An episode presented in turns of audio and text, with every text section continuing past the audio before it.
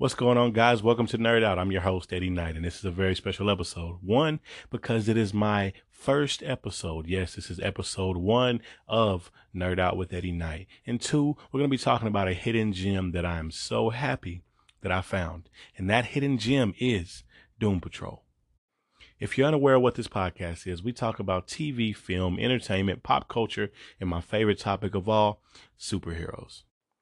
I've been a fan of superheroes since I could remember. All most of my gifts were superhero oriented or basketball oriented. Um, I fell in love with superheroes ever since the '90s in that amazing show, Batman the Animated Series. So it's only right that my first episode of the podcast be about a DC TV show.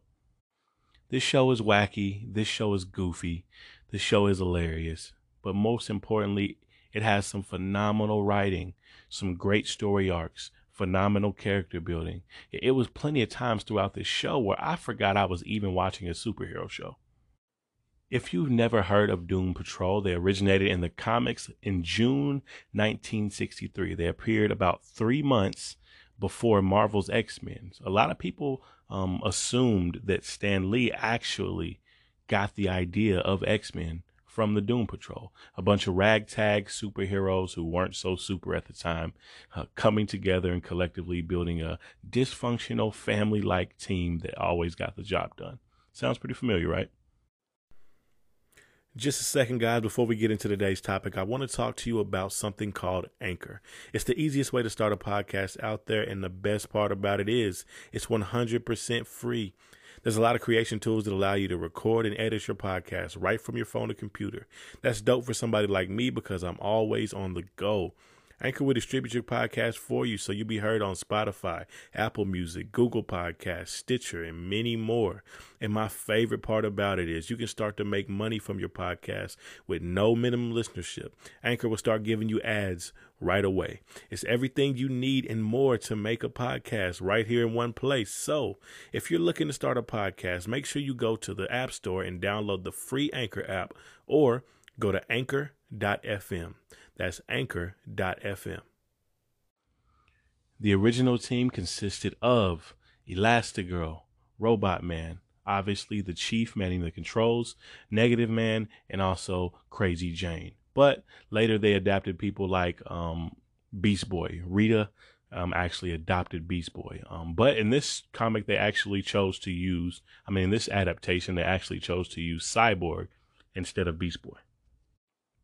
First and foremost, I, I'm glad, even though Cyborg is the most popular hero in the show, I'm glad they didn't make it that way. I'm glad he wasn't over exalted above the rest. You got to see uh, peek into his brain as well, and you got to see that he was a flawed character just as much as these ragtag superheroes. Even though everyone in the world already knew Cyborg and pretty much praised him at this point, and nobody knew who the rest of the Doom Patrol was. But regardless, just so you know a little bit about these characters, let's get into each character and let you know a little bit about them. The first character we're going to talk about is Robot Man, played by Brendan Fraser. Um, I was so happy to see and hear him, even though you really only get to see him in his human form um, for you know very small segments of the show. He's mostly just giving a vocal performance. It's just really good to hear him. Um, but basically, Brendan Fraser plays a pretty poor, not poor, but a, a bad father who is also a, a race car driver. He's famous, kind of a douchebag. Um, cheats on his wife with his nanny. Him and his wife don't get along at all. Um, have a very terrible relationship. The first time you see him, it is basically setting it up for you to hate this guy. You should hate this guy. Um, but yeah, he's he's a NASCAR driver who gets in an accident and has to have his brain transferred into the body of a robot. Next, you have Rita Farr, an actress, a very famous actress from the 50s, um, who's very stuck up, very arrogant, very, uh, for lack of better words, bitchy, and just set up to be this very awful person who talked down to everyone, who was kind of, not even kind of, she was very materialistic. There was a scene in the first episode where she has a director who has one arm and she cannot focus on her lines to the point where she makes them get rid of that director and bring in a new director. They're in a town in Africa at this. Well, this is happening, by the way. So all these people hate her. um, which and then you go on to see her have her accident where she becomes Elastigirl. But I'll get into that later. Next, we have Crazy Jane.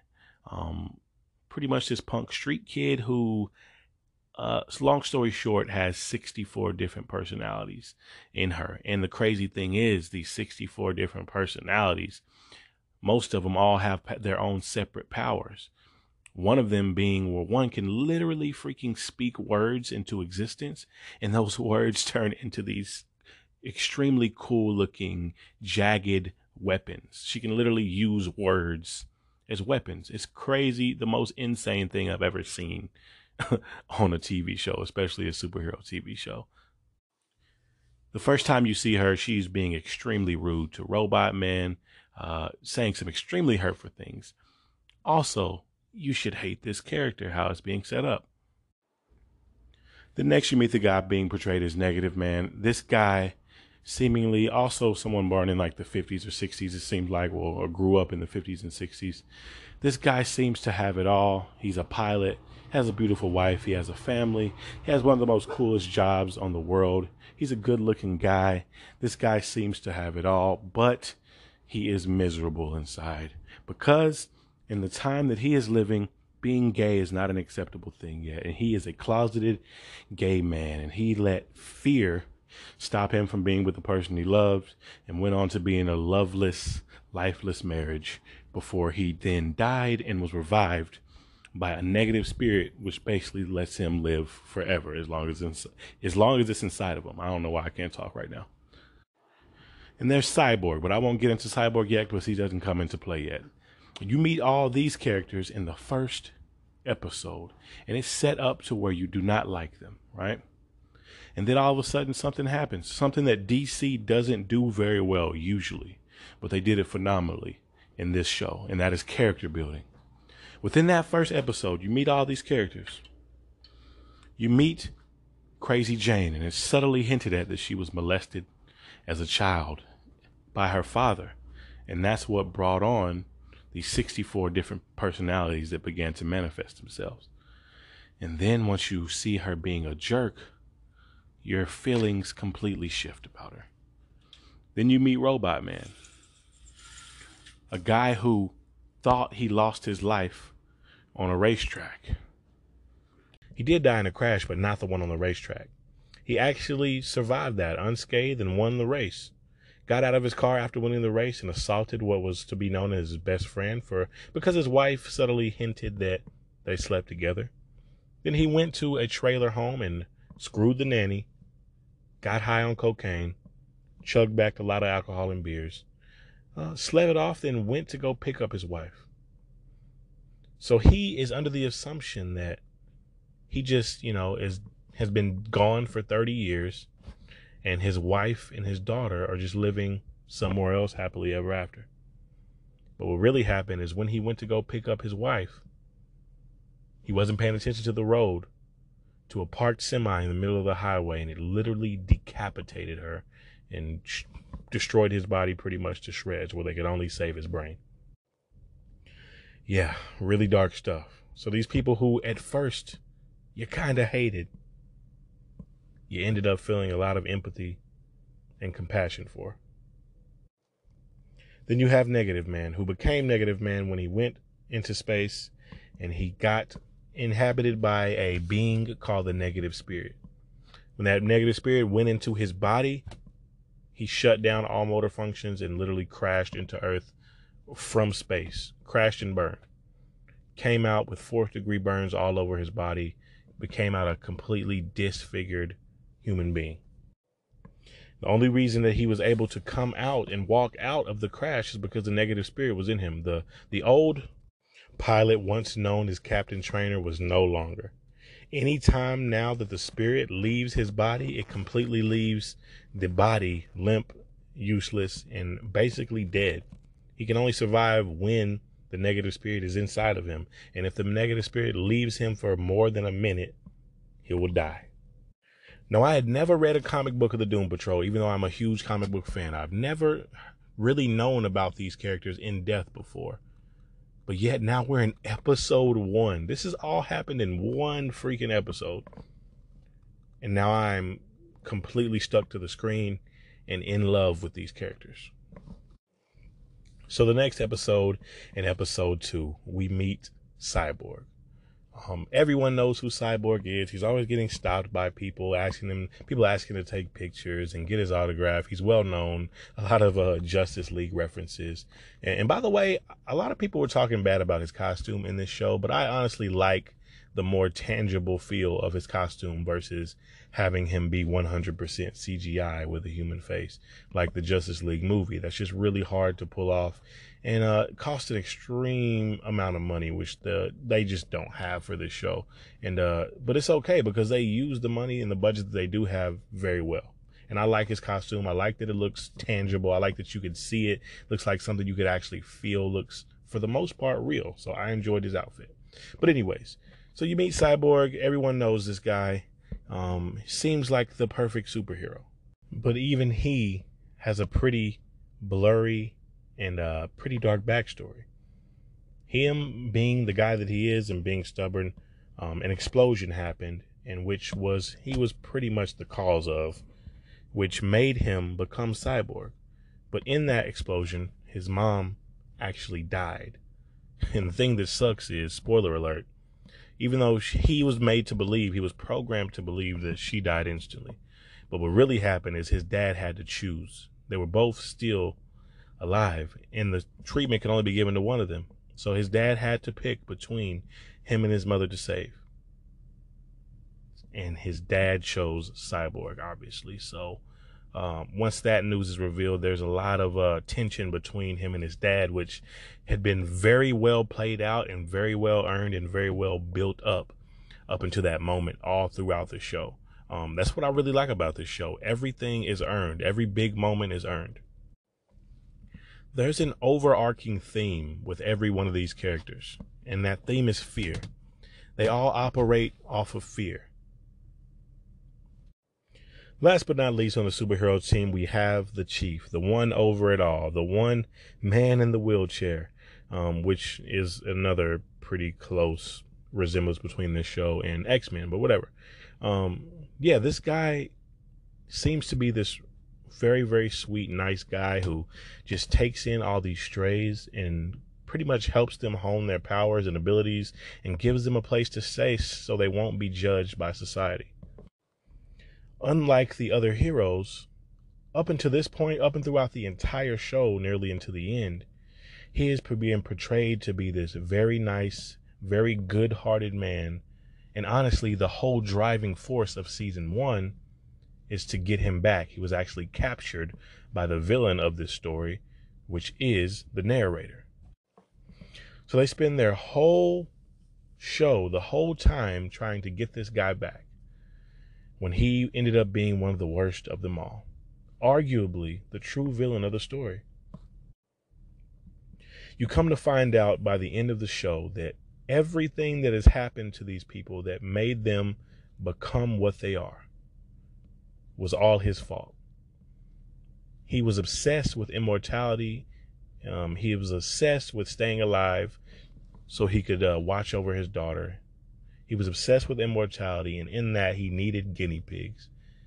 So everything from Robot Man's crash to Rita Farr's accident that turned her to Elastigirl to the shot that officially brung out all 64 of Jane's personalities to the crash with Negative Man um, pretty much everything other than Cyborg, he was responsible for making happen so he could have test subjects to finally fully become immortal. He was obsessed with it. Which brings us to our villain, the narrator. It's a funny name, and one, he's called the narrator because he literally narrates throughout the entire show.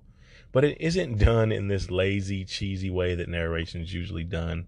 Oftentimes, when he comes on the screen or when you hear his voice, it's one kind of chilling um, very good vocal performance. Two, it's very funny usually. He's usually extremely funny and it's done in this very self aware way.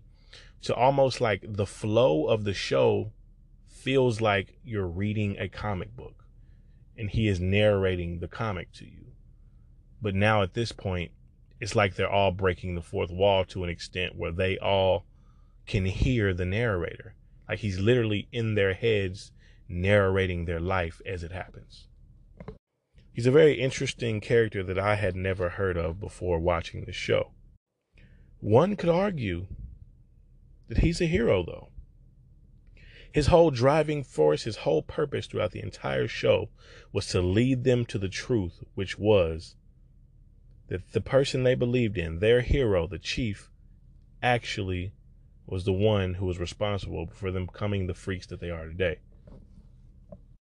And the way he's able to narrate the story is he lives in a literal comic. Like it's so trippy. This show is really weird, really trippy, and really interesting and keeps you glued to the screen. And he lives in a space in the comic called the white space which is literally the white space in between the lines of a comic book. So it's literally like you're on this comic book journey. It is so crazy. So they, at the end, they make it to this white space, and he's able to put them back into the exact situations that got them to where they are today. And they have a choice. They have a choice to make. Are they going to stay in their dream world before they were freaks? Or are they, and, you know, pretty much forget about the chief? Or are they going to continue to do the same things that they did and find the chief, uh, you know, and save him, which they do save him. And that's when they find out everything about what he did. They find out everything about his plan. And then they're conflicted, you know? Like, you, you think about Robot Man, he literally had to abandon his family just because this man wanted to perform an experiment. You got Crazy Jane, who suffered some crazy traumas, who brought out all these different personalities that he pretty much unleashed. You got Negative Man, who has now outaged his lover, now outaged his ex-wife, and now has never hasn't seen his kids since the day he quote unquote died or became Negative Man. So it's very conflicting. Um, you think the story is over, but then it goes back to Doom Manor, where he is asking the Doom Patrol to help them. He, meaning the chief. The narrator now has his daughter in the white space holding her captive. Jane decides to help him and they all follow suit, which would make sense. I mean, she was a kid who was molested and felt unprotected, so it makes sense that she would want to then protect this little girl, even though she was completely pissed at the chief for what he'd done to everyone. I won't spoil the climax scene, but it is hilarious. It is it is a lot of usage of random animals and uh, sim, uh, symbolism and things like that with animals, and it's it's really weird, but it makes them for some hilarious scenes. Long story short, they they they do everything that they set out to do, but now they're faced with a dilemma at the end. And uh, I am really really I love when shows and movies end on this weird note to where it's not like super happy. It's not a win. It's not everybody just wins. it's kind of a gray area. It's kind of a bittersweet type thing. And I, this show does that a lot. Like, this is not your reg, even though it's very funny and very comedic and very humorous. This is not your regular happy-go-lucky superhero show by any means. Uh, this is a show about fear. This is a show about overcoming fear. This is a show about even when you overcome fears and even when you evolve and become a better person, everything doesn't just go back to the way it goes and go back to the way it was in your life. Um, there's a lot of hardships in the show, a lot of struggle in the show, a lot of pity, self-loathing, doubt. Um, this show is really good. Like like I told you, it was about seven episodes out of the like I don't, want to say it was like thirteen where I really forgot I was watching a superhero show until some like goofy superhero stuff happened. And when I say goofy, I don't mean goofy in a bad way. I mean like superhero goofy. Anyways, I hope you heard enough about the show to make you want to watch it and check it out. Um, I hope you want to check it out. It's really, really good. It's on DC Universe app. You can get the trial for seven days and binge all of it because you will want to binge this show. It is really good. And season two premieres June 25th, if I'm not mistaken. I want to say it is June 25th. And I am ready to start this show. I'm really, really ready to start season two because I'm so interested in seeing what's going to play out. Like, what powers does um, the chief's daughter have? You know, what what all is she able to do? How did they really make it out? Of the white space. You know, I'm really to see what's go- ready to see what's going on in season two of Doom Patrol. and it is on the DC Universe app. But I, I, think eventually all these original shows that are on the DC Universe app will also be available on HBO Max, by the way. I'm going to make some predictions of what I think might happen in season two. So we got a crossover episode in the show of Titans, which I'll do a, res- a review on season one and season two. Um, we had a crossover episode with the Doom Patrol in Titans. I'm hoping that we get to see Titans in the Doom Patrol because we saw the Doom Patrol in Titans and we saw that Beast Boy was living with the Doom Patrol, but we didn't see any of that in the Doom Patrol show. So I'm assuming that this took place before um, the Doom Patrol took Beast Boy in. So this has so this show seems like it predates the Titans, which would make sense. Also, they didn't end on a kumbaya moment, so I'm really interested in seeing what they do with the chief and are they going to still continue to trust the chief? Um, a, a, lot of every every character kind of had their own arc and their own kind of separate story within the overall arcing story. And a couple of them got resolution you know um, captain Trainor aka negative man got a little resolution. Cyborg got a little yeah well not even cyborg he it seemed as though he resolved things with his dad but comes out turns out his dad did some more shady things altering his memories altering his hard drive and things like that and they're on shaky terms. They're on shaky terms with the chief. Uh, the narrator's not dead. You got the chief's daughter now. Also, Rita. Rita's really the only one who kind of got resolution. Everyone else hasn't really gotten any resolution. It, it built up to the fact that um, Robot Man, um, played by Brendan Fraser, was going to meet his daughter. Um, he ended up being in the same city with her and never approached her. So it's just so much stuff that could happen in season two. And I'm so glad that I waited until now to watch this show because now season two comes out this month. Uh, I think it's this month. Yeah. Yeah, yeah. It comes out this month. And yeah, now I don't have to really wait and I don't have to rewatch anything because it's still fresh on my brain. And I'm just so pumped and ready to see this show. But look, guys, that is episode one.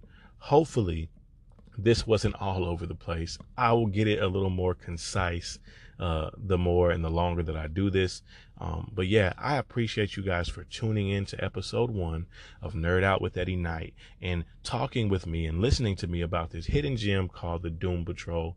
I love this show. It is so weird, so trippy, so aesthetically pleasing, and so well written. I hope they don't do what TV shows tend to do on season two, which is cram all these extra episodes in and make it like 25 episodes long. And then you stretch out stories and then you just put in a bunch of unnecessary plots that don't have anything to do with the overall arc. Um, I hope they keep it nice and concise like they did in season one with about 13 episodes or so. And it, it would just make way more sense and it would make for way more digestible and better content, seeing how these episodes are literally all an hour long a piece. So yeah, that's my predictions. That's my hopes. That's my loves. That's, that's everything I like about this show. Um, honestly, only, uh, it's not a thing that I didn't like about this show. The only thing that I wish is that they had a little bit bigger budget. Um, I felt like they could have made Cyborg's suit seem a little more seamless with his skin. Other than that, like uh, uh, literally the only problems that I had were just things like that about things that they obviously just didn't have the budget to do other than that, man, I love this show. Hopefully, I didn't spoil it too much. I tried to give you some, but not give you everything. So you want to go check it out for yourself, man. But I'm Eddie Knight. This is Nerd Out with Eddie Knight, episode one. Thank you for tuning in. I'll see you next week.